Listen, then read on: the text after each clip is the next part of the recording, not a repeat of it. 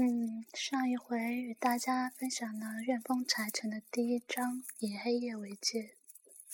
那么现在我不是想继续下一章，而是想跟大家稍微的聊一下。嗯，在上一章的时候，除去我的错别字，嗯，不该的。一些错误，那我们想就说一下第一章。嗯，现在我不知道有多少是就是听众是在上班的。那么我因为我自己先前是没有仔细去读这本书，我也是在跟大家朗读的时候才去 看这一篇嘛。那么我在一边读自己一边想，就发现，嗯，很多真的应该用感同身受来说。上班之后你会发现，在学校你的生活是那么的无忧无虑，就是象牙塔。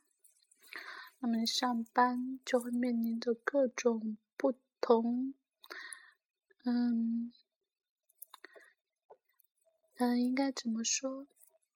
像上班，你应该学会如何去和同事、老板相处，这些和你平时在学校和同学、老师相处是不一样的。也许，嗯，社会真的是现实的。如果你和同事之间没有任何利益上面的冲突，你们可能相处的很好。但是，一但当你们有利益上很明显的就是争的时候，你会发现一切的好都只源于表面。我记得我在学校的时候。和很好的室友，要么就是一起上课，一起吃饭，一起下课，一起出去玩，甚至上厕所、洗澡都要在一起。可是你到公司之后，你发现这一切都变得不太可能。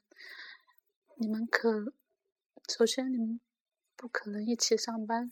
虽然都是同一时间到公司，但是你们不是一起去，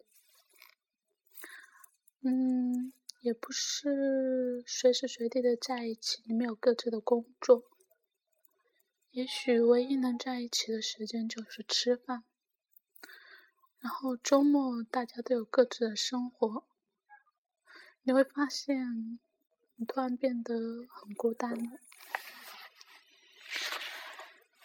小事在《月风财神》第一章里面有说：“如果重新回过头去，十七岁、十八岁、十九岁，无限美好的年纪，这真的是无限美好的年纪。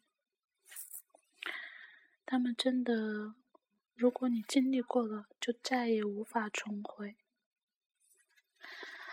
也许那个时候。”那么现在学生党可能就觉得，现在我们就是天天考试，正好现在也是期末的考试周，不知道有多少人考完了，或者还没有考，或者正在考。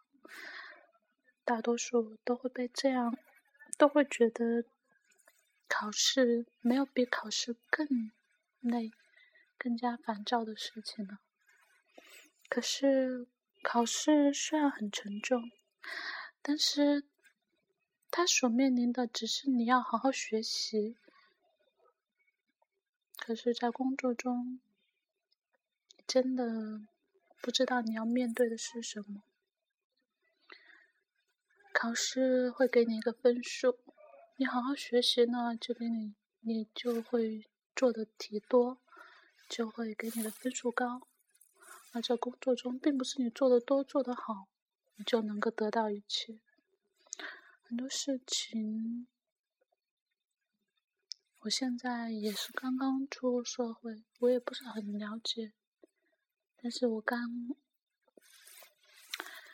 这一年的社会工作经验，让我明白，只有在学校才是最单纯的时候。嗯，其实我来开这个电台，除了想找一个地方来朗读这本书之外，还想跟大家倾诉。不知道有多少人有喜欢记日记的习惯？我喜欢。可是有时候在很多。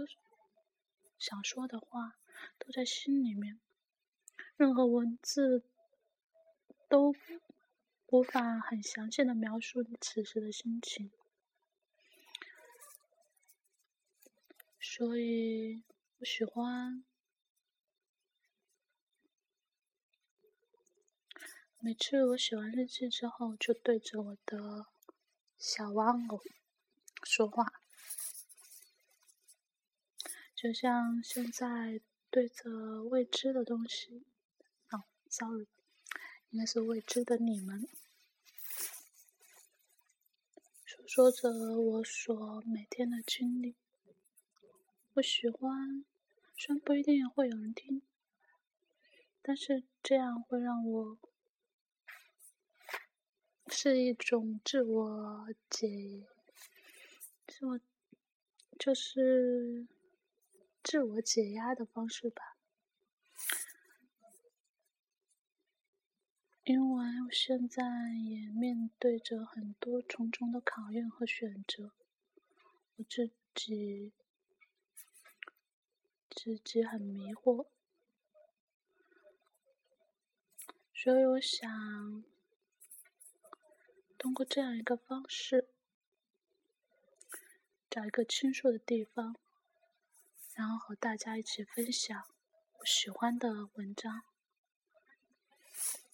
那么《云风柴城》呢是首选，我会给大家把这本书朗读完之后，然后我会和大家说一下我的其他的书籍。嗯。其实我好希望的是，我所有说的话都有人回应我，但是这只是可以录制的节目，我不知道大家此时此刻是什么心情。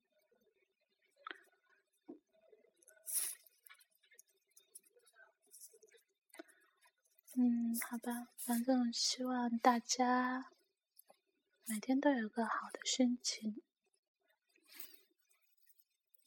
那这一期的节目就到这，谢谢。